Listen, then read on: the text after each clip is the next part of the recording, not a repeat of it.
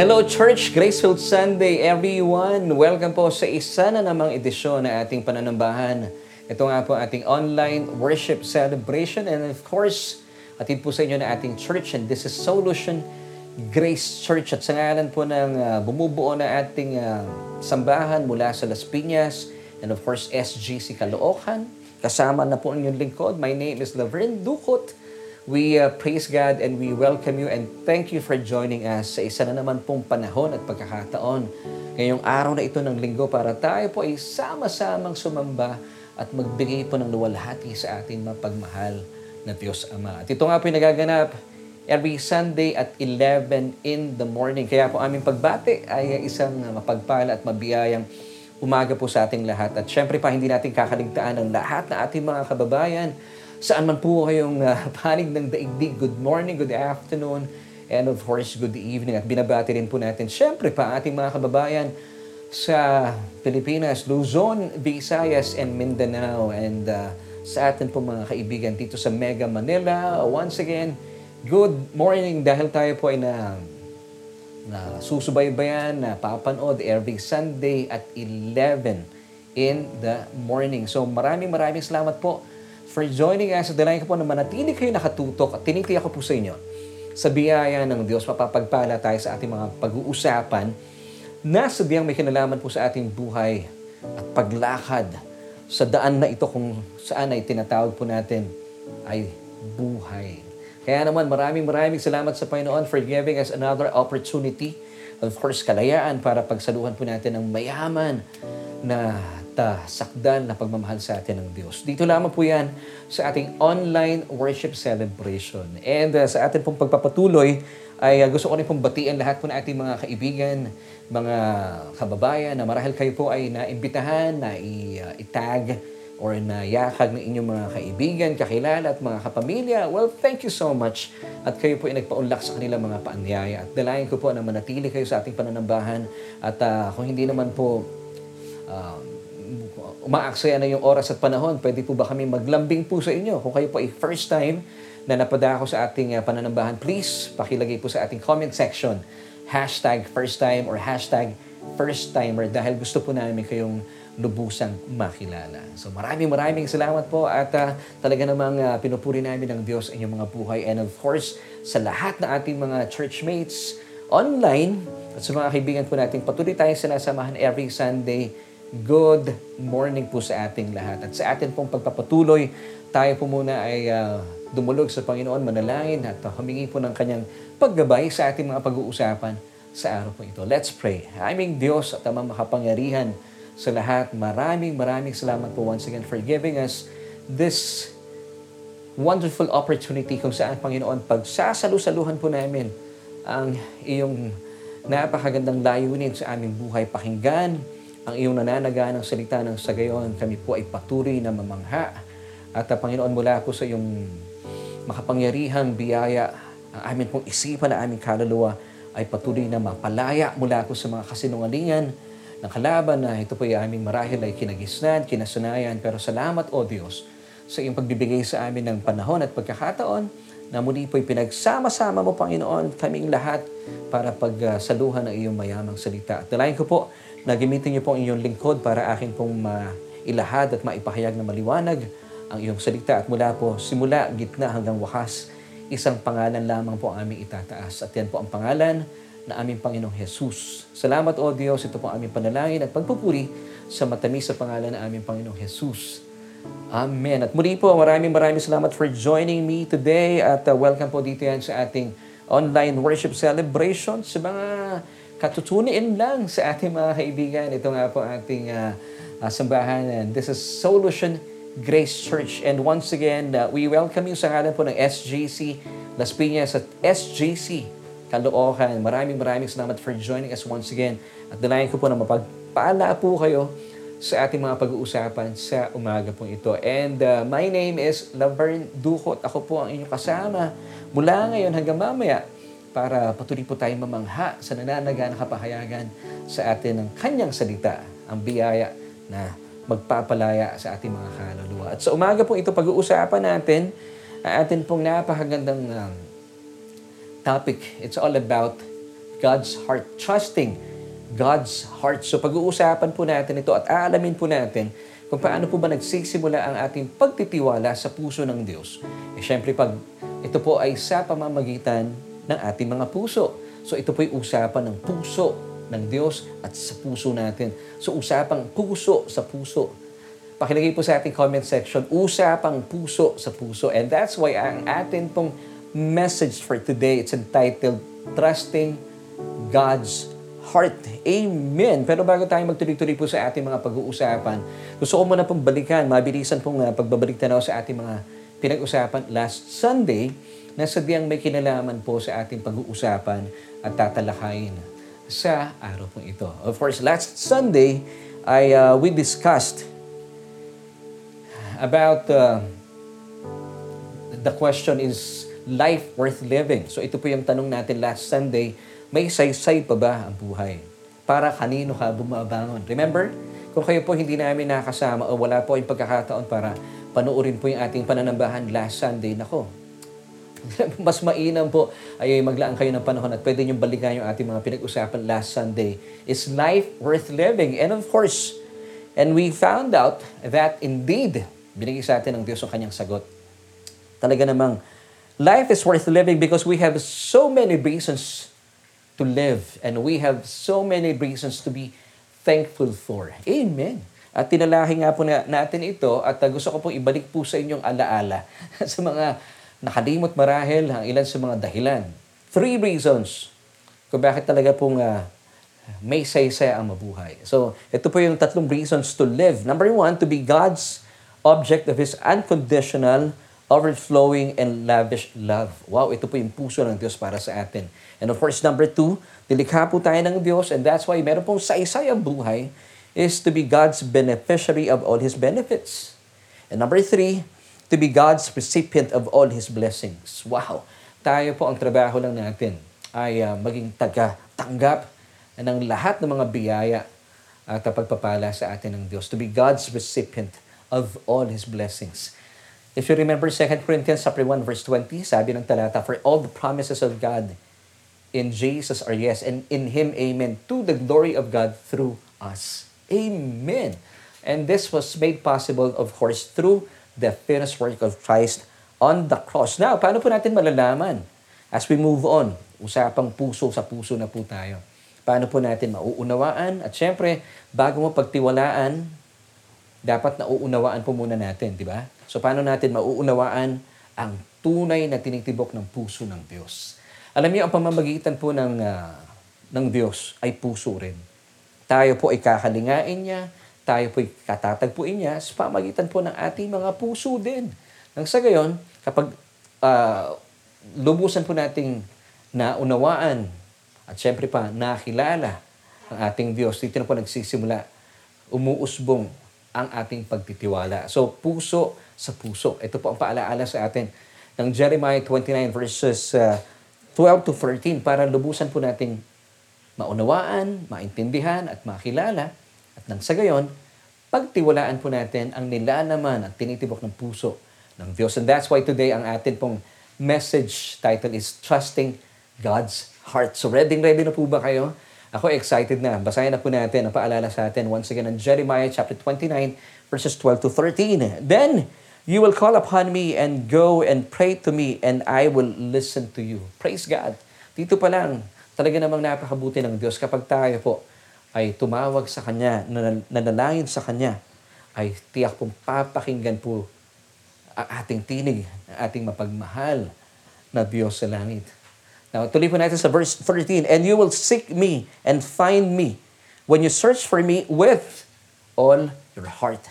So para po maunawaan, makilala, at nang sa gayon magtiwala tayo sa Diyos at sa Kanyang nilalaman ng Kanyang puso, gagamitin po niya ang Kanyang pamamagitan yung atin din pong puso if you will search me with all your heart. Ito po ang sabi ng Diyos sa atin. Kung atin po siyang sasaliksikin ng ating buong puso, ang sarap, ano? So, ang pamamagitan ng Diyos ay puso din para matagpuan po natin at katagpuin tayo at makakilala natin siya ng lubusan. Ang sa gayon, lubusan po natin siyang pagtiwalaan at alamin po yung tinitibok ng kanyang puso. Nang sa gayon din, ay uh, managana po sa atin ng biyaya at kapayapaan. Gusto niyo po ba yun? Yung inyo pong mga biyayang tinatamasa at kapayapaan ay nananagana. Patuloy na nananagana. Ito po ang puso ng Diyos para sa atin. Alam niyo po, nung bata po si Kuya Alves, bilang kanyang ama, ay, uh, alam niyo, nakakalungkot isipin na hindi po malapit yung uh, aming panganay na anak sa inyong lingkod dahil ako, kami po ay taga Las Piñas at nananatili po kami taga Las Piñas. Ang trabaho po in those days ay uh, sa karuhatan. Medyo may kalayuan. So, kinakailangan ko pong umalis ng bahay ng sobrang aga para makarating po ako ng uh, before 8 sa uh, aming uh, tanggapan. And of course, mahabang biyahe po iyon. Pagdating naman ng gabi, ay gabi na rin po ako nakakauwi. Kaya naman hindi po ako kilala ng aming anak. And panahong yon si Aves pa lamang po yung aming anak. At uh, nakalulungkot pong uh, makita na ang aking anak, ako bilang tatay, ay hindi niya kilala. So, kami mag-asawa, we've decided na mag-resign na lang po ako sa aking trabaho kasi sobrang laking oras po nang uh, nawawala sa akin. At uh, ayoko pong dumating sa punto na hindi kami magkakilala ng anak ko. Hindi niya ako kakilala kasi naalala ko pag uh, ako po'y dumarating, nagigising siya sa sa gitna ng gabi, pag kinukuha ko siya, umiiyak siya, ayaw niya sa akin. Kasi hindi niya ako nakikita talaga sa buong buhay niya. Sa umaga, wala ako kasi nga po nasa trabaho. At kapag gabi naman, matutulog na siya, hindi niya pa ako nakikilala. So we have decided na mag uh, resign na lamang po sa aking trabaho at uh, kami po ay nakapagtayo ng maliit na negosyo. Maliit lang na negosyo para ang uh, napagkasundan po namin mag-asawa ay hawak ko yung oras ko. Kasi si Mrs. malapit lamang po yung kanyang tanggapan. So may panahon kami talaga na habang lumalaki po yung aming panganay na anak, si Kuya Agnes ay, ay nababantayan ko rin. Meron kami ugnayan. At nang makapag-resign na po ako, nakapagtayo kami ng business nga. Balit na business. Yun na. Praise God. Ay uh, nagkaroon po kami ng oras ni Kuya Agnes. And then uh, dumating na po sa aming buhay si, si Yani, aming bunso, si Aryan. At mas maraming panahon talaga ang nagugol ko sa mga batang ito. Kaya naman, uh, ang sarap ng pakiramdam. Kilala ka ng mga anak mo. Pero may trabaho din po ako ng mga panahong yon. Ang kaibahan lang, hawak ko yung oras ko.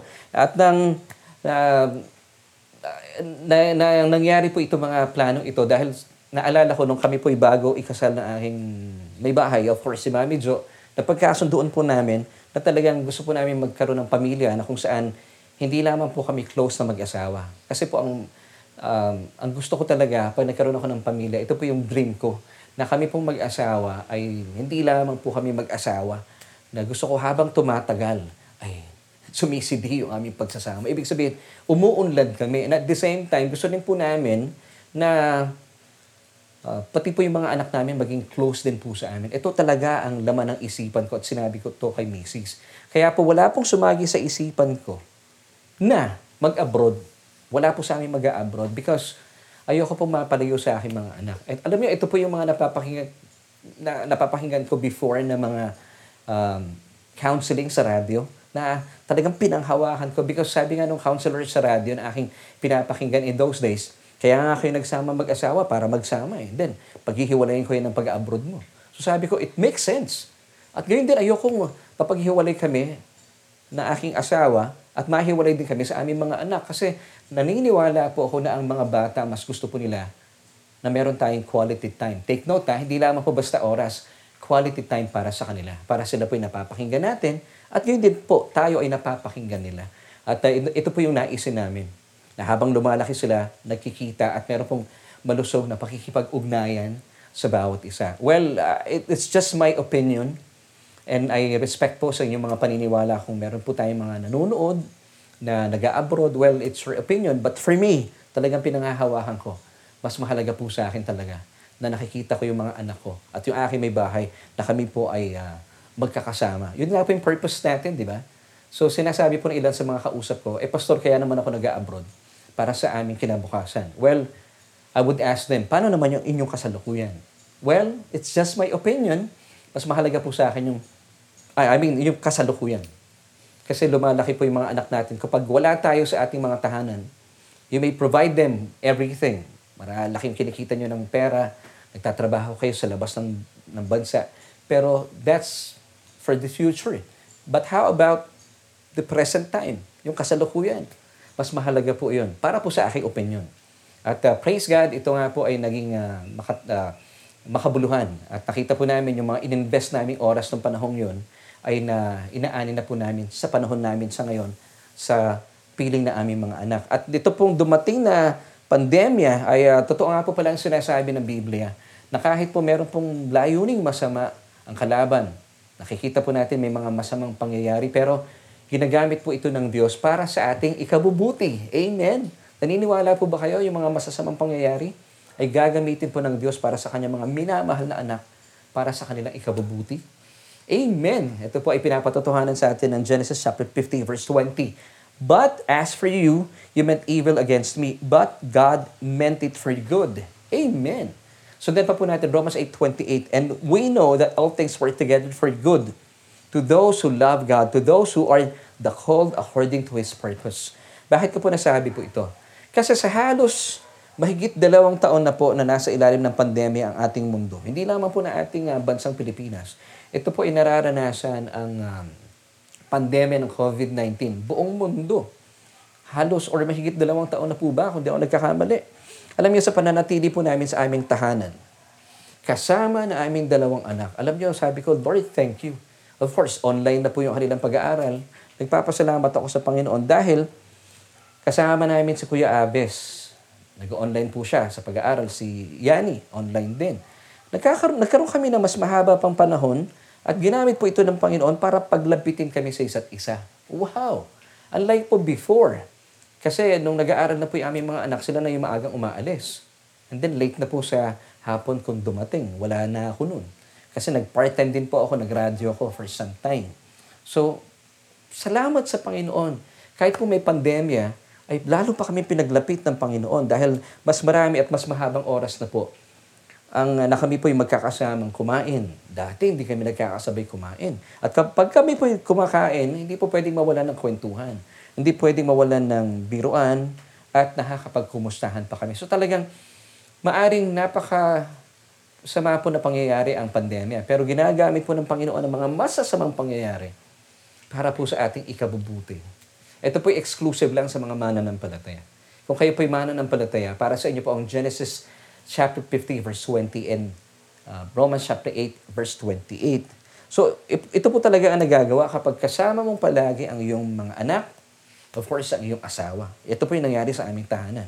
Kapag lagi mo silang nakakaulayaw, nakakakwentuhan, yung mga mahal mo sa buhay, napapakinggan mo sila at narinig ka rin nila, ako bilang tatay nila, nakikinig sa kanila at pinapakinggan din po nila ako, alam niyo po, mas talo ninyong nakikilala ang isa't isa.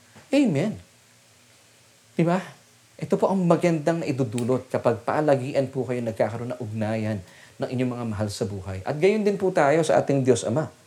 Ganito po mararanasan ng isang Kristiyano na meron pong regular na ugnayan sa Diyos. Madalas niyang nakakasama ang Panginoon sa paano pamamagitan kapag siya po ay nakikinig, nag-aaral, nagbabasa ng salita ng Diyos. Amen. So ano po nangyayari dito? Dahil po nagkakaroon tayo ng malusog na pakikipag-ugnayan sa Diyos, ito po ay pinapagtibay na yung ating pananampalataya, yung ating pagkakilala sa Kanya. At dahil nakikilala natin ang Diyos na ating sinasamba, unti-unti na pong umuusbong ating pagtitiwala sa nilalaman ng Kanyang puso. At mamaya po alamin natin, ano ba talaga ang nilalaman ng puso ng Diyos para sa bawat isa po sa atin para marapat po natin siyang pagtiwalaan. So ito po nagagawa talaga na lumalago yung ating pananampalataya. Kasi regular po nating pakikipag-ugnayan, pakikipag-ulayaw, lalim ng Tagalog na yun, no? sa Diyos. Now, paano po, paano po natin nararanasan ito? Kapag tayo po ay regular na nag-aaral, nakikinig, nakikinig, nagbabasa ng kanyang salita, at nag-aaral ng salita ng Panginoon. Gaya po ng ginagawa natin sa ngayon. Romans chapter 10 verse 17 tells us, So faith comes from hearing and hearing through the word of Christ. Now, hindi naman po sapat na tayo po nakikinig lang. Kaya po importante na binabasa natin, pinag-aaralan natin ang salita ng Panginoon. At uh, ang pinakamainam pa po dito, dapat po ang kanyang salita, ang salita ng Panginoon. Pag sinabi nating salita ng Panginoon, ang ebanghelyo na tumutukoy kay Kristo at sa kanyang mga tinapos na gawa sa krus ng Kalbaryo, ito po ay manatili sa gitna ng ating mga puso. Sabihin nga po natin, sa gitna ng ating mga puso. So ito po yung barapat nating inilalagay. Actually, meron pong version sa sa Biblia na dapat inuukit daw po natin sa ating mga puso ang salita ng Panginoon. Now, ito po yung napakaganda paalala sa atin ng Proverbs chapter 4 verse 21. Do not let them, yung them po dito, the word of God, depart from your eyes. So dapat talaga palagian po natin binabasa ang salita ng Panginoon. In verse 20, dapat po laging ilalagay po natin attentively. You will listen to the word of God. So gamit ating mga tainga, pakikinig, pakikinig, at pagbabasa ng kanyang salita. Now, ito pang sabi ng, uh, let's go back to verse 21 ng Proverbs chapter 4. Keep them, yung them dito po ay, uh, once again, it's the word of Christ. Keep them in the midst of your heart. So ilagay doon po natin, pakabantayan natin ang salita ng Panginoon sa gitna ng ating mga puso. Bakit kailangan po natin ilagay sa gitna ng ating mga puso ang salita ng Panginoon? That's a good question. That's a good question. Because God puts His wisdom in our hearts. So dito po inilalagay ng Diyos ang kanyang karunungan bakit natin kailangan ng karunungan ng Diyos? Kasi po ang karunungan ng Diyos ang siya po mag magsisilbing compass o kaya po gabay natin sa ating paglakad sa ating mga buhay-buhay. Alam niyo, minsan po may nagtanong sa akin, actually hindi minsan, marami pagkakataon, especially nung ako po ay nasa ministeryo pa ng radyo. Every time na nagtatapos po ako sa aking uh, pagbo-broadcast in those days, tinatanong po nila ako, uh, Brother Laverne, o Pastor Laverne, sinasabi nila, bakit po kaya? Ay, pangkaraniwan, hindi po sinasagot ng Diyos ang aking mga panalangin. So, sa kanya pong uh, tanong, mukhang maraming panalangin na hindi sinasagot. Pangkaraniwan. Pero meron din namang sinasagot na panalangin. Mula po dito sa construction ng kanyang katanungan. Now, sabi ko naman po sa kanya, ay sa totoo lang, ay ibinigay na po ng Diyos sa ating mga mananampalataya ang lahat ng ating mga pangangailangan medyo talagang hindi siya makapaniwala. At sa ilan din pong kinausap ko, may iba natutuwa, pero yung kapangkaraniwan, talaga, ang reaction nila, paano niyo po nasabi yun? Well, sabi ng Biblia, hindi ko sabi. Now, basahin po natin 2 Peter chapter 1 verse 3, yung first part. His divine power has given to us all things. Take note. His divine power, God's divine power has given to us all things that pertain to life and godliness. So ibinigay na po daw ng Diyos sa atin ang lahat na ating pangangailangan na may kinalaman sa ating buhay at sa ating pagiging makadiyos. So kinakausap dito ay mga mananampalataya. Now, ito po yung question. Paano po tayo magiging aware na totoo sa atin ng talatang ito na ibinigay na sa ating lahat ng Diyos ang ating mga pangangailangan, all things, sabi, given, past tense, that pertaining to life and godliness. Now, ang sagot po ay matatagpuan doon sa second part ng 2 Peter chapter 1 verse 3. Basahin po natin yung sagot. It's through the knowledge of God, Him who called us by glory and virtue. So, kinakailangan pala na talagang mayroon pong knowledge, may kaalaman sa Diyos. Kaya pala sabi ng 2 Peter chapter 1 verse 2, Grace and peace be multiplied to you. How? It's through the knowledge of God and of Jesus our Lord. So, hindi pwede na maranasan mo sa iyong buhay, sa physical realm, yung mga pagpapala at biyaya na inilaan sa ng Diyos kung wala po kayong regular na ugnayan sa Diyos kasi hindi mo siya kilala. Paano mo siya mauunawaan? Paano mo siya maiintindihan? Siyempre, kung hindi mo siya maintindihan, hindi mo siya makikilala. At kung hindi mo siya makikilala, paano mo siya pagtitiwalaan? Di ba? Sabi nga nakasabihan, hindi po tayo nakikipag-usap at hindi tayo nagtitiwala sa mga estranghero. We, we should not talk to strangers. Hindi tayo dapat nagtitiwala sa mga strangers. So, kapag ganito po ang sistema natin, wala tayong panahon para pakinggan, pakinggan, basahin ang salita ng Diyos at pag-aralan, wala tayong pagkakataon para maunawaan, maintindihan, at makilala, at syempre pa, paano natin siya pagtitiwalaan. So sabi ko sa kausap ko, first things first, dapat magkaroon po tayo ng personal na ugnayan sa Diyos. Puso sa puso. So paano po natin siya kakatagpuin? Paano po niya i-reveal ang kanyang sarili sa atin? Kung hahanapin po natin siya ng buong puso. Gaya po na binasa natin kanina, Jeremiah 29 verse 13. And you will seek and find me with all your heart. So, hindi po malayo ang Diyos sa atin. Kailangan lamang po natin pairalin para maunawaan po natin at makilala natin at pagtiwalaan natin ang kanyang puso. ito po ay sa pamamagitan din ng ating mga puso. So gusto niyo po bang malaman? Dito na tayo, excited ako dito. Na uh, gusto niyo malaman kung ano po yung tunay na tinitibok sa atin ng puso ng Diyos. Well, God wants us to have a revelation about Him. Gusto niya maintindihan natin kung how much He loves us. And this is basic, ha? And He wants you to know that He wants the best for you, only the best for you. Ito po ang puso ng Diyos talaga. Wala siyang hinahangad na makakasama sa iyo. Ang bottom line, because He loves you so much. Come on, church, pakilagay po sa ating comment section.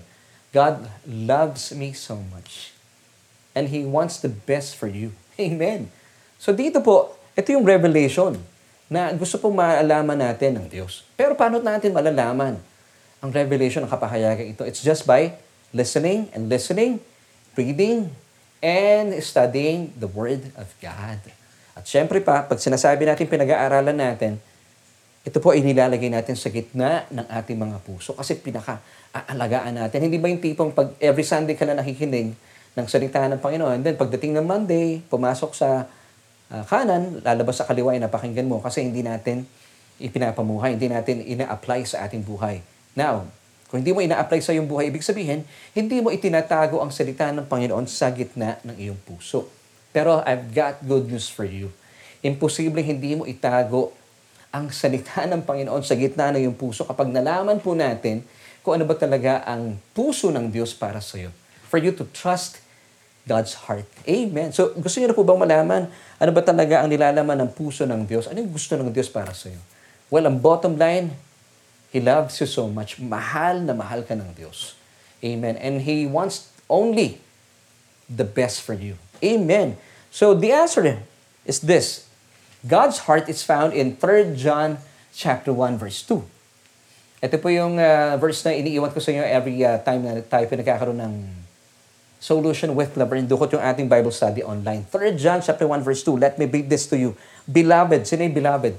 This is you, child of God, son of God, daughter of God. Pag sinabi kasi ng child, bata pa, pero tayo po ay, ano na eh, mga, mga umunlad na mga anak ng Diyos. So ikaw tong kinakausap ko. Ikaw na isang mananampalataya, born again Christian, this is for you. I pray that you may prosper in all things. Amen. And be in health, just as soul prospers. Yung pong words dito na just as, in the same manner, even as kung paano daw po lumalago yung ating kaluluwa. Gusto rin po tayong lumago sa ating pisikal na katawan. Kung saan ay mararanasan po natin ang kasaganahan sa lahat ng bagay at kalusugan na pangkaraniwan ay yung pinag-uusapan ito naman ng palataya. But this is John's prayer for Christians like you and me. Beloved, it's you. He is talking to you and He's talking to me. I wish above all things that you may prosper in all things. Amen and be in health even as your soul prospers or just as your soul prospers. Para lubusan po natin mala sa pangsarap ng tugon ng Panginoon at malaman talaga ang puso ng Diyos para siya po ating pagtiwalaan. Nais po niyang dumago po ang ating kaluluwa muna. Bakit kaluluwa? Just as your soul prospers. Kasi sa kaluluwa, narito po yung ating puso. Puso, kaya po, puso sa puso ang usapan sa Diyos. Para maunawaan natin at pagtiwalaan natin ang puso ng Diyos, eh dapat lumago muna po yung ating kaluluwa kung saan naroon po yung ating puso. And then, paano po lalagay ating uh, puso kapag naintindihan po natin ang gospel that through the finished work of Christ on the cross, meron na po tayong kapayapaan sa Diyos. Ibig sabihin, wala na pong galit sa atin ng Diyos. Dahil lahat po ng galit ng Diyos sa ating kasalanan, once and for all, 2,000 years ago, lahat po ng ito ay ibinuntun na po niya sa katawan ng ating Panginoon Heso Kristo. So meron na tayong kapayapaan. Romans chapter 5 verse 1. So dahil mapayapa na po tayo, may papahayag na po sa ating buhay, sa ating physical realm, sa ating physical na nakatawan, ang kasaganahan. Ito yung tinatawag na wealth. Amen. Sa lahat ng bagay. Hindi lamang po sa pera. Sa lahat ng bagay. Kasama po dito yung pera, of course. At sa ating kalusugan. Kaya po sabi ng talata once again, Beloved, I pray that you may prosper in all things and be in health, just as your soul prospers. So magsisimula po muna para po maintindihan natin at makamit po natin sa physical realm yung mga pagpapalat biyaya na sadyang inilaan na sa ng Diyos ay managana po muna tayo, mag-prosper tayo sa ating kaluluwa. How? This is the question. By listening and listening and reading and studying the Word of God. And of course, as we study the Word of God, by putting uh, yung lahat na ating mga natutuhan into application, you are keeping God's Word in the midst of your heart. Amen. At dahil dito, nakikita na po natin ang manifestation ng mga inimbak ng pagpapalat biyaya sa atin ng Diyos sa ating mga espiritu. At syempre, tumatago sa ating kaluluwa. Kaya nararamdaman mo na at nauunawaan mo na. Sandali lang, ibinigay na pala lahat ng Diyos ang lahat na aking pangangailangan para sa aking buhay at sa akin bilang isang mananampalataya. Amen! So, ito po ang uh, binibigay sa atin ng Diyos. The more po na binupuno natin ating mga kaluluwa ng salita ng Panginoon, ang kanyang wisdom sa ating puso. So nauunawaan na po natin unti-unti na totoo nga ang sinasabi ng 2 Peter chapter 1 verse 3 na lahat ay ibinigay na ng Diyos ang ating pangangailangan sa ating buhay at sa ating buhay bilang mga makadiyos. Amen sa ating espiritu at ito po ay kusa ng tumatagos dahil pinapaniwalaan na po natin sa ating mga kaluluwa. At unti-unti na po itong nagmamanifest or na ipapahayag sa ating physical body. Ang ano po yun? Ang kasaganahan sa lahat ng bagay. This is wealth. Amen. Would you say amen to this? And of course, kalusugan sa ating buong katawan. That's health. Just as your soul prospers. Ito po ang ibig sabihin ng 3 John chapter 1 verse 2. And this is the heart of God. Amen. Ito po ang puso ng Diyos na dapat natin pinagtitiwalaan. And kaya pala sabi po ng Panginoon, ito po yung dapat nating pinaka-iingat-ingatan sa gitna ng ating mga puso. Believing that God wants the best for you. Sa larangan po ng kasaganahan sa lahat ng bagay. Wow! Hindi po totoo ang sinasabi ng relihiyon na kung ang Diyos, ang Panginoong Jesus ay nagdusa, magdusa ka rin. Hindi po ganun. Kaya nga po siya nagdusa sa krus ng Kalbaryo para hindi na tayo magdusa. At hindi rin po tayo mananatiling may sakit at karamdaman because once upon a time, doon sa krus ng Kalbaryo, kung paano po niya inangkin ang ating mga kasalanan. 1 Peter chapter 2 verse 24. Gayun din po niya pinagdusahan ang lahat ng ating mga sakit at karamdaman. And by His stripes, you are now healed. Come on, say Amen. So, ibig sabihin, pinagbayaran po na ating Panginoong Jesus doon sa krus ng Kalbaryo. And this is the heart of God na dapat po nating pinagtitiwalaan ang lahat po na ating kahirapan at karamdaman. This is uh, uh, wealth and health. Amen. Kaya po sabi ng uh, sabi po muli ng Proverbs 4:23, above everything else, guard your heart because from it flow the springs of life.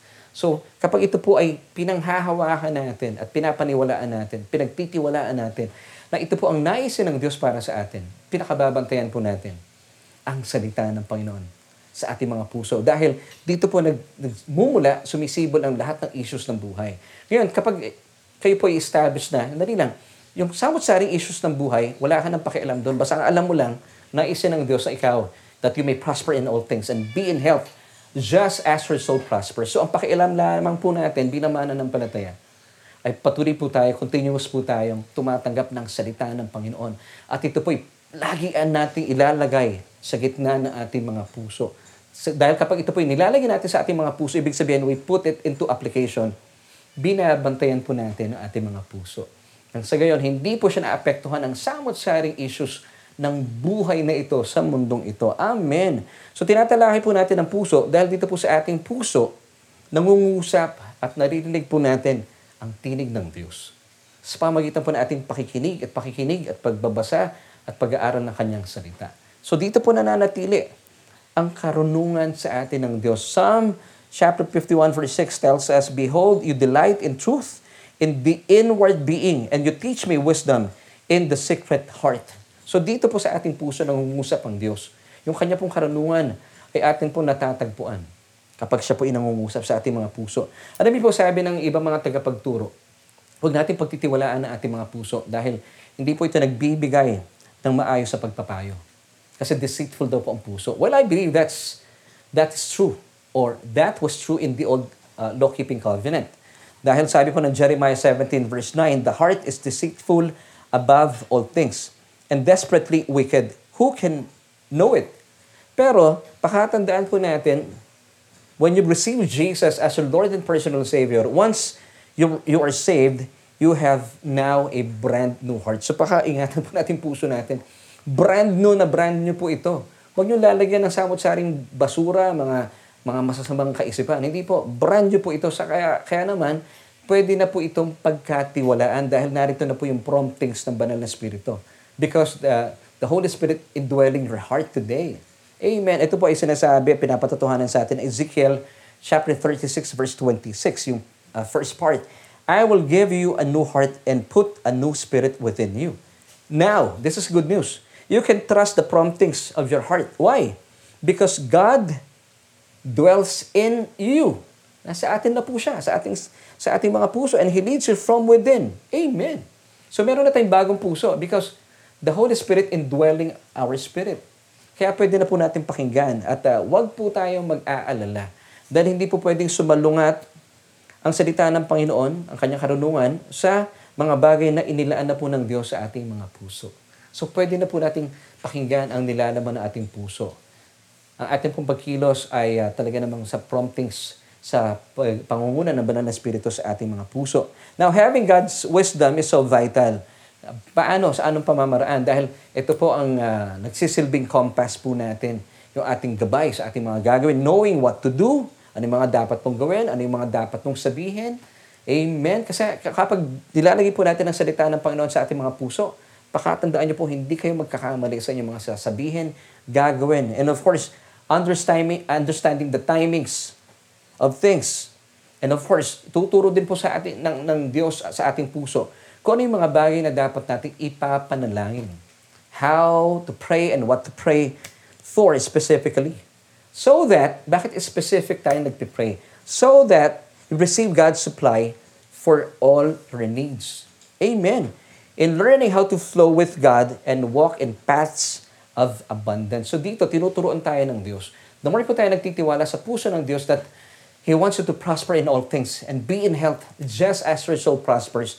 Nalalaman po natin ano yung mga dapat nating gawin, ano yung dapat nating isipin, maging specific din po tayo sa ating mga ipinapanalangin. And I believe by being specific, this is faith. And God loves it. Gusto po niya. Kapag sinasabi natin specific sa Diyos yung ating mga panalangin, ibig sabihin, sinasabi natin sa Diyos, in essence, Lord, naniniwala ako na papakinggan mo yung aking panalangin. Amen. Believing na ako'y anak mo And of course, we thank Him in advance. Why? Kasi po, nagtitiwala na tayo sa puso ng Diyos. Once again, naniniwala tayo that, that God's heart is really, He wants us to prosper in all things and be in health, even as your soul prospers. So, nakanina po yung pagtitiwala natin. Solely to God. Sa Kanya lamang po. At wala nang iba. Wala nang iba. Now, ang maganda po dito, ay, uh, di ba, nagiging specific tayo sa prayers natin. Kaya po sinasabi ko sa ating mga episode, ako bilang pastor, gaya po ng pina, uh, kinuwento ko sa inyo last uh, Wednesday, may nagtanong po sa akin, Pastor, okay lang ba? Nasabihin ko sa, sa Panginoon, Lord, Panginoon, sabi ko sa kanya, pwede niyo pong sabihin sa Panginoon, Lord, Panginoon. Kasi meron po mga naririnig tayo at ako po yung nakagisnan ko na hindi daw po natin dapat sinasabi sa Panginoon, Lord, Panginoon naman noon Now, kung hindi mo sasabihin sa Panginoon po ito, kanino mo sasabihin? Kaya tuloy, hindi po nauunawaan ng mga Kristiyano yung tunay na tinitibok ng puso ng Diyos kasi napipigilan po sila ng mga ganitong katuruan. Well, I've got good news for you. Kaya po yung pinag-uusapan natin talaga, it's the gospel. Now, today, pwede mo sabihin sa Panginoon, Lord, pengi naman po noon. And this is being specific. Now, kapag kayo po specific, and I believe this is faith, alam niyo, nagbibigay po ito ng kagalakan sa Diyos kasi pinapakita mo lang sa iyong Ama sa Langit na uunawaan mo at pinagtitiwalaan mo ang tunay na tinitibok ng kanyang puso. That uh, you believe that He wants the best for you. Kaya nga sinasabi mo, Lord, pengi naman po noon. Ngayon, ang kaibahan po natin bilang mga mananampalataya na nauunawaan at nagtitiwala sa puso ng Diyos Every time we pray, hindi po tayo nagrarant, hindi tayo nagrereklamo sa Diyos. Hindi natin sinasabi, Lord, bigay mo sa akin to, Panginoon, Panginoon, kasi anak mo ko. Hindi natin ginagawa po yun. Hindi tayo nagde-demand sa Diyos, that's a no-no, please. Huwag niyo pong gagawin yun. Alam niyo, pwede tayong, muli po ah, pwede mong sabihin sa Panginoon, Lord, Panginoon. But the difference is with thanksgiving. Amen. Kasi gusto po ng Diyos, sabihin mo sa Panginoon lahat ng iyong pangangailangan. Be specific. At ito po ay pinapatotohanan sa atin ng Philippians chapter 4, verse 6. Be anxious for nothing. Ngayon, para mawala po yung ating mga takot, pangamba at kabalisahan sa buhay.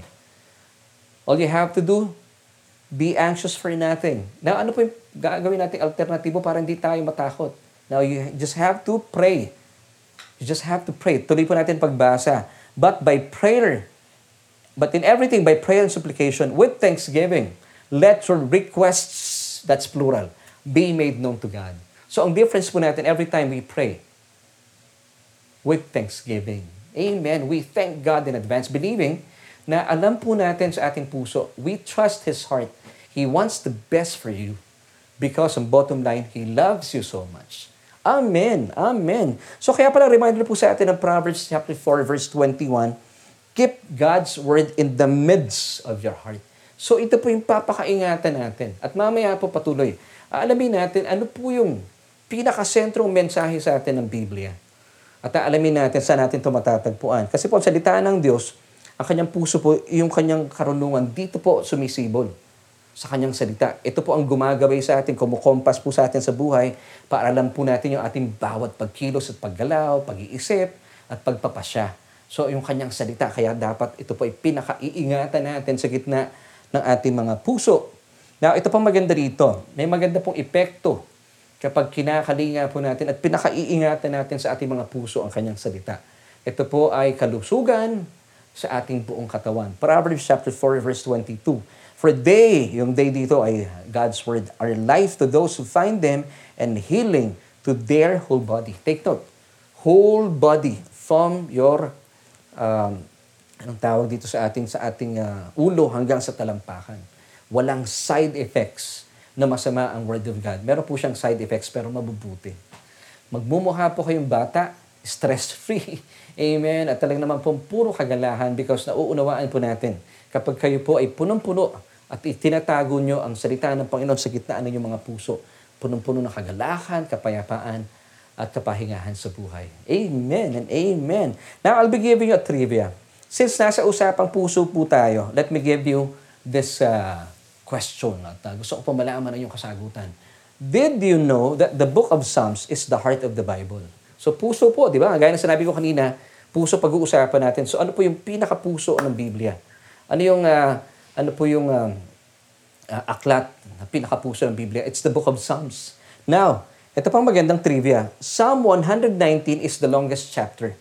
Kasi meron po ito, kung ako nagkakamali, 176 verses. Ang haba po nun. Now, alam niyo po ba yung pinakamaigsing psalm? It's Psalm 117. Na meron lamang po siyang, uh, I think, uh, two chapters, kung ako nagkakamali. Ang, ang, ang kaunti, ano? Pero yung uh, two verses, kung ako nagkakamali. Now, it's the shortest, have, the shortest chapter having only two verses. Pinapagitnaan po ng Psalm 117 at saka Psalm 119 yung Psalm 118, which is the center um, chapter of the Bible. Now, kapag uh, tinignan po natin from Genesis chapter 1 until Psalm 117, ang kabuuan daw po nito, sabi po ng mga theologians, ay nasa 594 chapters. Now, from Psalm 119 naman hanggang Revelation chapter 22, ito raw po ay nasa 100, uh, 594 chapters din. Pag inadapt mo yung 594 plus 594, that's uh, 1,108, uh, 1,188.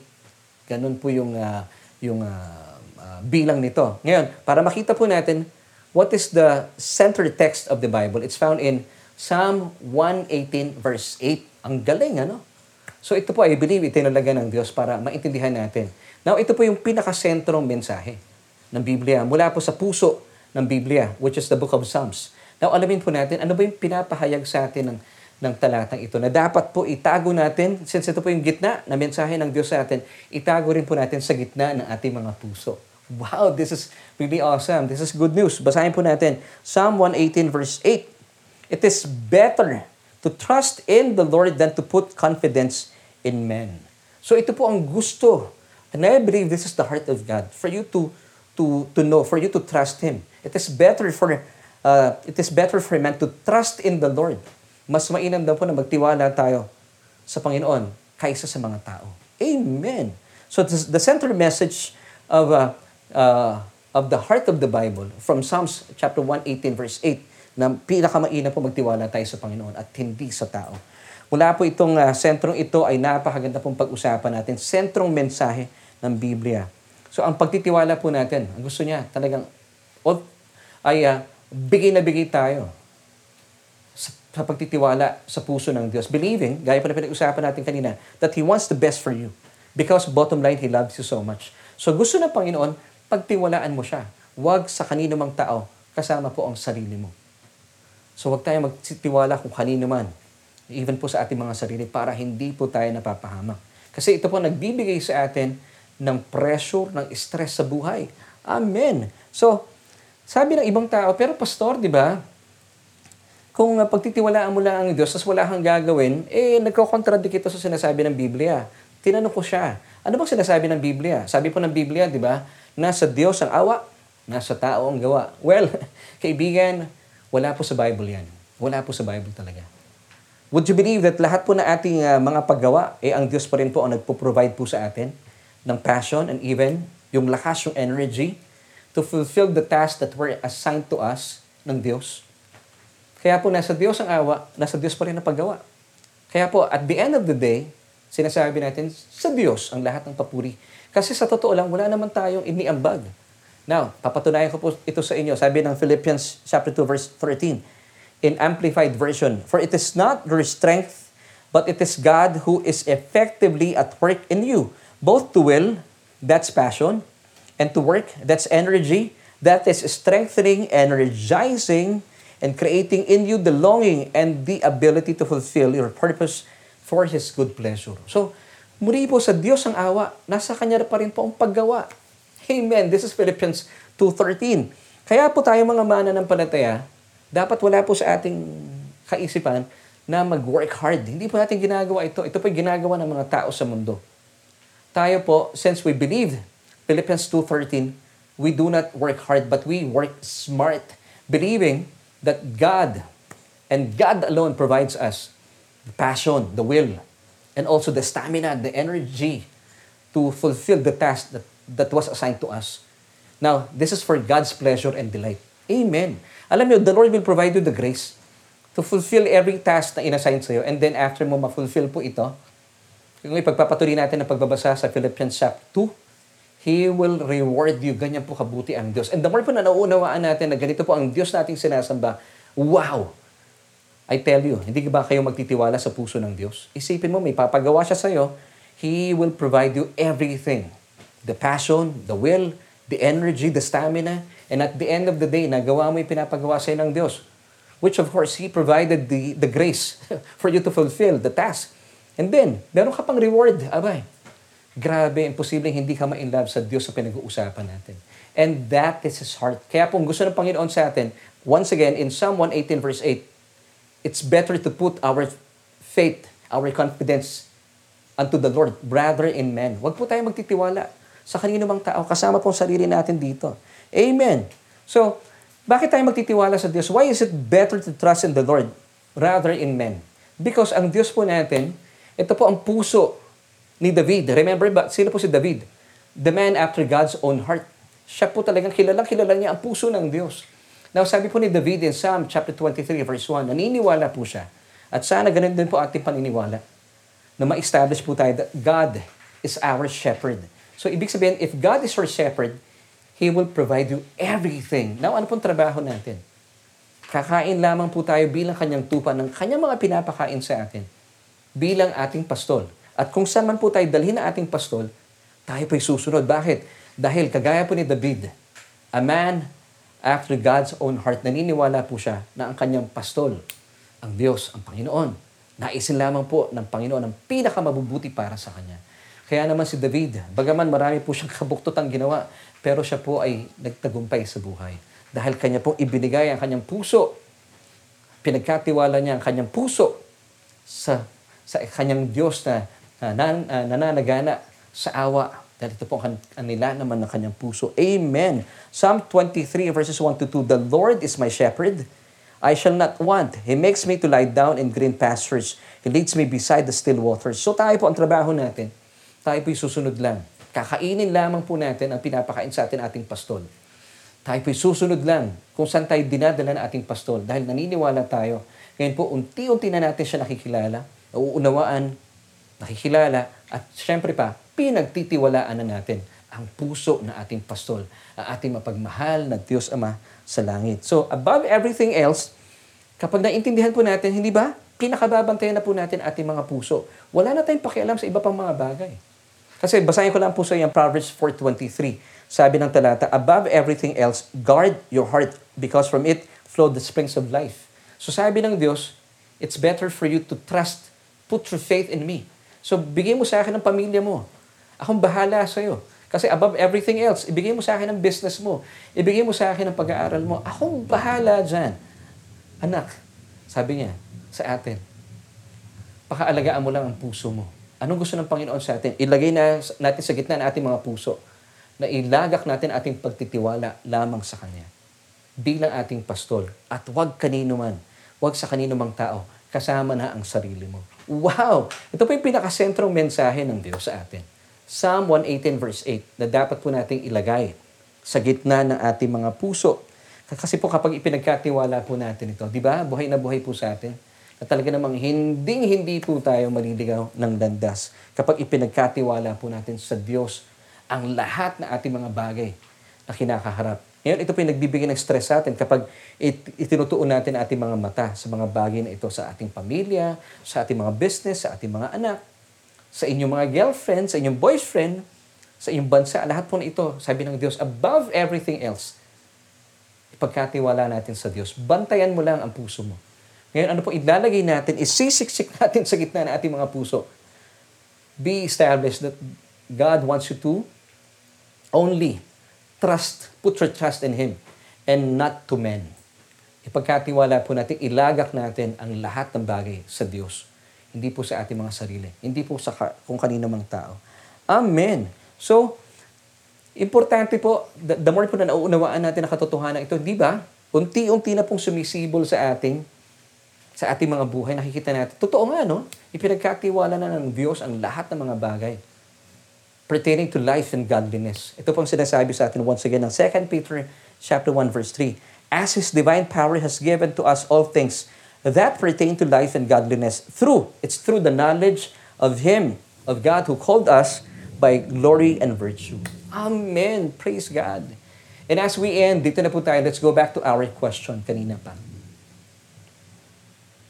Paano po natin malalaman ang tunay na tinitibok ng puso ng Diyos? Now, ang pag-alaman po natin sa atin pong solution na for today, usapang puso, di ba? So para po maunawaan natin, natin at magtiwala tayo sa tinitibok ng puso ng Diyos, ano pong ginagamit ng Diyos? Ano pamamagitan ng Diyos? Puso din po natin.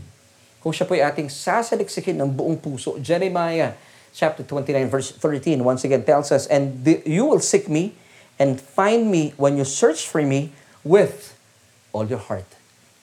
Amen. So I suggest, mamaya po sa ating pananalangin, please ask the Lord, Lord, I want to know you more. And this is seeking God with all your heart. Amen. Gusto po ng Panginoon, puso sa puso. At ito po ang puso ng Diyos. Malaman mo ang kanyang puso that He wants the best for you. Why? Bottom line, because He loves you so much. Hindi po ba napakasarap sabihin? Ilagay po natin sa ating comment section. God loves loves me so much. Amen. So ang nilalaman lamang po ng puso ng Diyos para sa atin, para atin po itong pagtiwalaan. Kasi dapat nga po naintindihan na natin. And I pray, habang kayo po ay, ay dinadala ko kayo sa mga verses na ating pinag-uusapan, ay unti-unti pong sumisibol sa inyo ang pananampalataya. Ito po ay pagtitiwala sa puso ng Diyos. So na nakikita na po natin, ang ganda pala ng layunin ng Diyos para sa atin. Wala po siyang ninais makasasama sa atin. He just want the best for you, only the best for you. And that's why He gave up His Son on the cross. Di ba sabi pa Romans 8, verse 32? Uh, him who did not spare His own Son, but delivered Him up for us all. How shall not He, how shall He not with Him also freely give us all things? Kung ibinigay po niya sa atin ang kanyang pinakamamahal na bugtong na anak sa krus ng Kalbaryo, hindi po niya ipinagkait. ito po ay hindi natin hiningi alang-alang sa ating eternal na pangangailangan. How much more po yung mga bagay na ating hinihingi. Sa tingin mo, ipagkakait sa iyo ng Diyos na meron lamang pong uh, pansamantalang uh, value? Well, isipin po natin yon.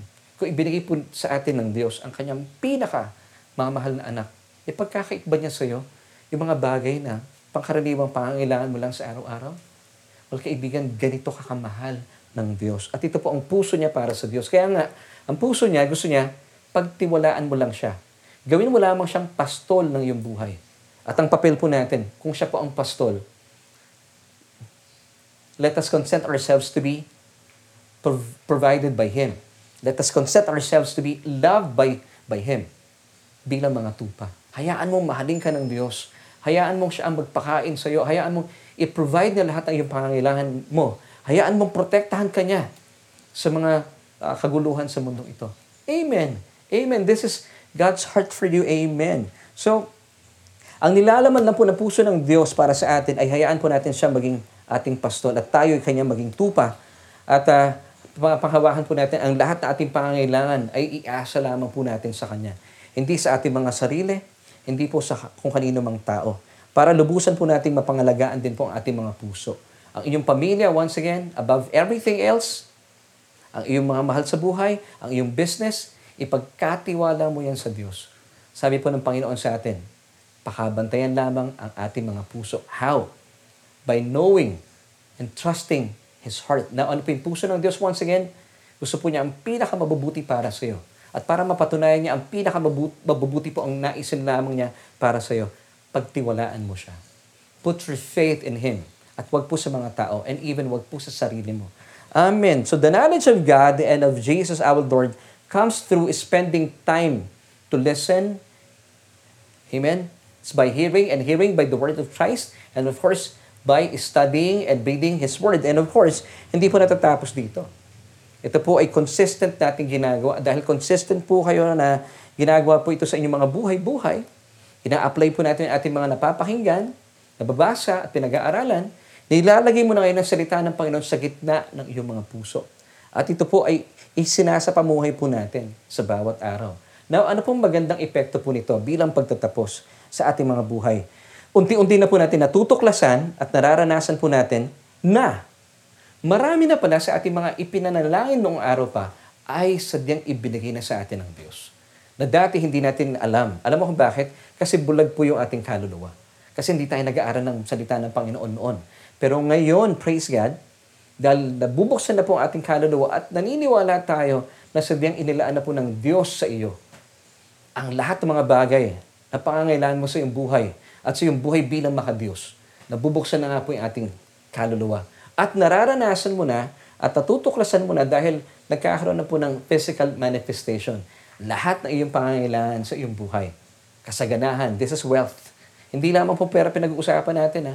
lahat po. At kalusugan sa ating katawan.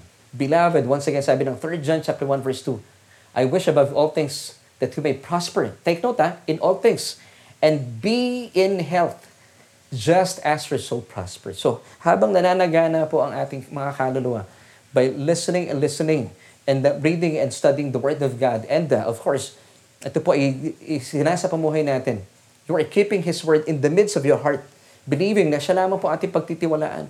Hindi po ba nananagaan ang ating puso at nagmamanifest na po yung ating mga panalangin sa uh, physical realm. Nararanasan natin ang kasaganahan sa ating buhay at kalusugan sa ating buong katawan. Na ito po ang mga pinagbayaran sa atin ng Panginoon doon sa krus ng Kalbaryo. 2 Corinthians 8 verse 9 siya po yung nagpakadukha, naging dukha sa krus ng Kalbaryo para makamit po natin ang kaalawahan ng buhay. And of course, 1 Peter chapter 2 verse 24, inilaan po niya kanyang sarili doon sa krus ng Kalbaryo para angkinin ang lahat ng sakit at karamdaman para maranasan po natin ang ganap na kagalingan. Kaya kaibigan, this is the heart of God. Kapag naiintindihan po natin at nagtitiwala po tayo sa puso ng Diyos, hindi hindi po tayo mapapahamak. At hindi, hindi na po natin mararanasan ang pressure ng buhay, ang stress ng buhay nito. Bakit? Kasi hindi na tayo nagtitiwala sa tao. Hindi na tayo nagtitiwala sa sarili mo at sa sarili ko. Kanino po natin inilalaga ang ating pagtitiwala? Sa Diyos lang. And this is the, the, the centered message of the Bible found in Psalm 118 verse 8. So as we end, mas nagiging exciting po ang pagharap natin sa buhay sa bawat araw. Dahil meron na tayong pinagtitiwalaan, hindi ating mga sarili. Hindi rin po yung mga tao sa paligid natin. Kundi meron tayong pastol. Believing that God is our shepherd and He will provide anything that you need and you will be needing in the future. Amen. Kasi po, ibinigay na po ito ng Diyos sa atin. Na naniniwala tayo na sadyang hindi po tayo pagkukulangin ng Diyos sa lahat ng aspeto ng ating buhay. Hindi ba? Nagbibigay po ito ng ngiti sa ating mga labi at nagiging mas exciting ang buhay. And this is simply trusting God's heart. Come on, church. Say this with me. Trusting God's heart. Kaya pala, sinabi po mismo ni David. Sino po si David? Once again, siya po ay kilala bilang the man after God's own heart. Sabi niya po, as we end in Psalm 23 verse 1. At sana po ito rin po yung ating sinasabi dahil kilala mo na ang puso ng Diyos. Let's read this all together now as we end. The Lord is my shepherd, I shall not want.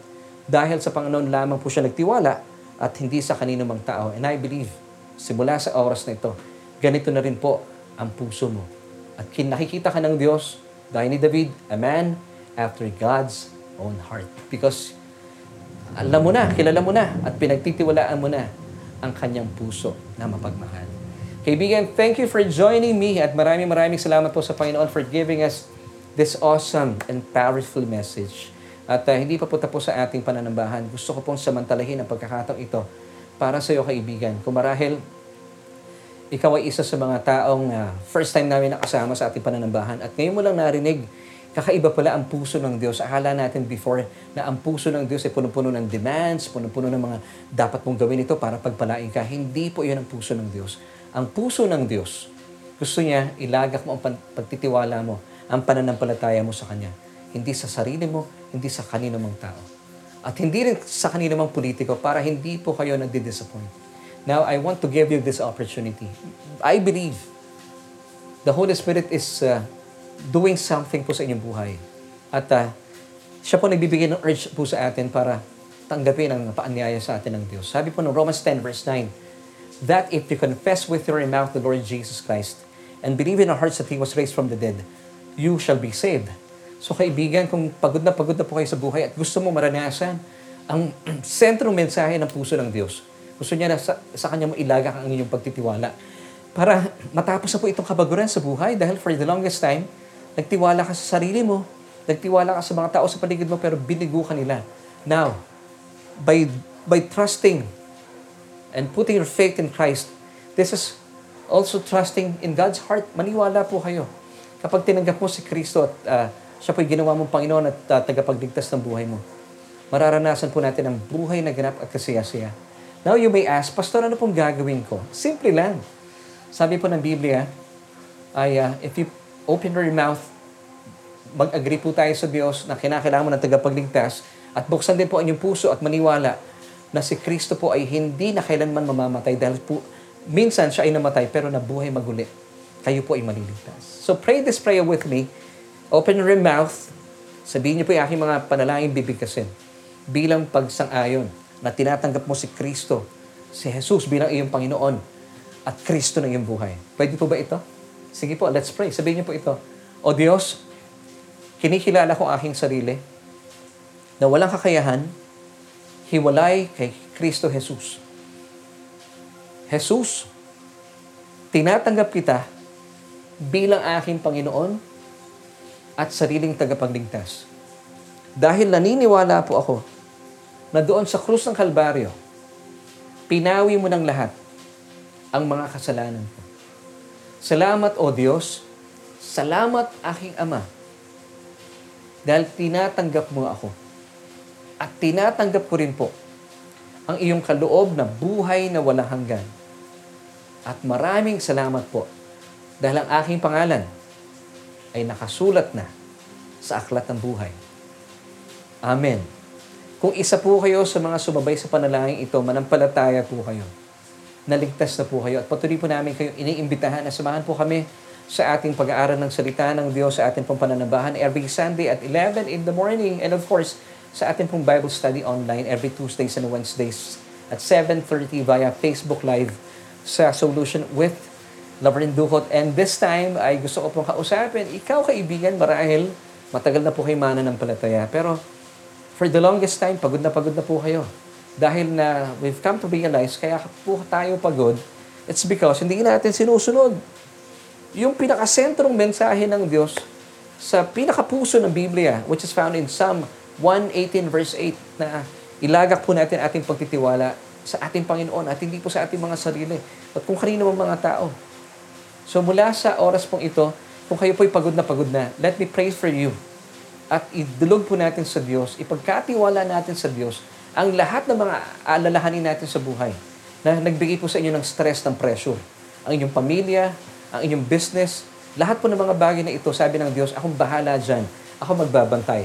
Ang babantayan mo lang, sabi ng Proverbs 4.23, puso mo lang. Pwede po ba yun? Ito po yung pagpipray natin. And let me pray for you. You just have to agree with me. And you just, you just have to agree with God, believing that He wants the best for you because He loves you so much. Amen. Let's pray. Aming Diyos at ang makapangyarihan sa lahat, salamat po sa kapatid na ito. Salamat sa kaibigang ito na kasama po namin sa aming pananabahan. At uh, Panginoon, marahil isa po siya sa mga taong kasama namin na nakikinig, nag-aaral, at uh, nakita po niya na siya po ipagod na pagod na sa kanyang buhay noon pa man, kahit siya po isa na mananampalataya. Dahil napagtanto po niya na siya po ay nagtitiwala sa kanyang kakayahan, sa mga tao sa paligid niya. At hindi sa iyo. Pero dalayan ko po, O Diyos, mula po sa aming mga pinag-usapan sa iyo, mga itinuro sa amin sa pamagitan ng banal na Espiritu. Baging dahilan po ito aming mga pinag-usapan na simula sa oras pong ito, hindi na kami mag, uh, maglalagak ng aming pagtitiwala at pananampalataya sa aming kakayahan at sa kakayahan ng mga tao sa paligid namin. At kung kanino man, sa iyo lamang, O Diyos. Salamat, Panginoon, sa patutuo mo sa amin at paanyaya mo. Na lahat ng bagay, above everything else, guard your heart. Ito pang paalala mo sa amin sa Psalm, uh, Proverbs 4.23. Panginoon, ang aming pamilya, siyang may problema sa kanyang pamilya, sa kanyang mga anak, sa kanyang business, sa kanyang girlfriend marahil or boyfriend, ano man pong aspeto ng kanyang buhay, Panginoon, tulungan niyo po siya na ito pong mga bagay na ito na nagbibigay ng stress, ng pressure, ng pagod, ng pagkabalisa, ng takot sa kanyang buhay. Panginoon, tulungan niyo po siyang ipagkatiwala po ang lahat na ito sa inyong pangangalaga. And by doing this, this is trusting your heart. Lord, tulungan niyo po kami na ang iyong salita mula sa Psalm 118 verse 8 ang siya pong ilalagay namin sa sentro, sa gitna ng aming mga puso. At kung saan, Panginoon, ay amin pong sinisigaw itinatalaga na hindi na po kami magtitiwala sa aming sarili. Sa kung kanino mang tao, bagkos sa iyo lamang, simula po sa oras na ito. Salamat sa iyo, O Diyos, sa katotohanan sa mga kapahayagan ito. Kaibigan, sa ating pong pansamantalang pag-iwahiwalay, pwede po ba itaas natin ating mga kamay? Ito po ay pagpapakita na ating pagkilala sa kapangyarihan ng Diyos sa ating kakaharapin sa araw na ito at sa mga darating pang panahon. Pagkakatiwala po natin sa pamagitan ng kanyang biyaya at pagpapala at aangkinin po natin ang kanyang bendisyon na sadyang inilaan na po sa atin. Let's pray. O Diyos, muli po sa amin kung pansamantalang pag-iwahiwalay, inaangkin po namin ang iyong biyaya at pagpapala at bendisyon sa oras po ito. Mula po sa araw na ito hanggang sa mga susunod pang panahon sa buong isang linggong ito. O Diyos, kami po ay papasok sa aming mga trabaho. Inaangkin po namin ang iyong proteksyon, mula po sa kung anumang virus na nagkaalat sa aming paligid. Lord, hindi po ito makakalapit sa amin. As you promised in uh, Psalm 91 verse 7. At Panginoon, lahat po na aming gagawin, iisipin, babalakin, paplanuhin at ahawahan aming mga kamay. Salamat sa iyo, O Diyos, dahil ito po ay mo na. Ang aming buhay ay magsisilbing pagpapala sa mga tao sa paligid namin. At magiging sanhi po ito para ang aming buhay ay makita po nila na nagtitiwala sa inyo. Sila man din, Panginoon, ay magtiwala din po sa inyo. At uh, maging sanhi po ito at dahilan para magkaroon din po sila ng personal na pakikipag-ugnayan sa inyo. O Diyos, salamat po sa katotohanan ito. Inaangkin po namin ang ganap, kapayapaan, kapahingahan, at lubusang kagalahan ngayon at magpakilanman. Amen at Amen.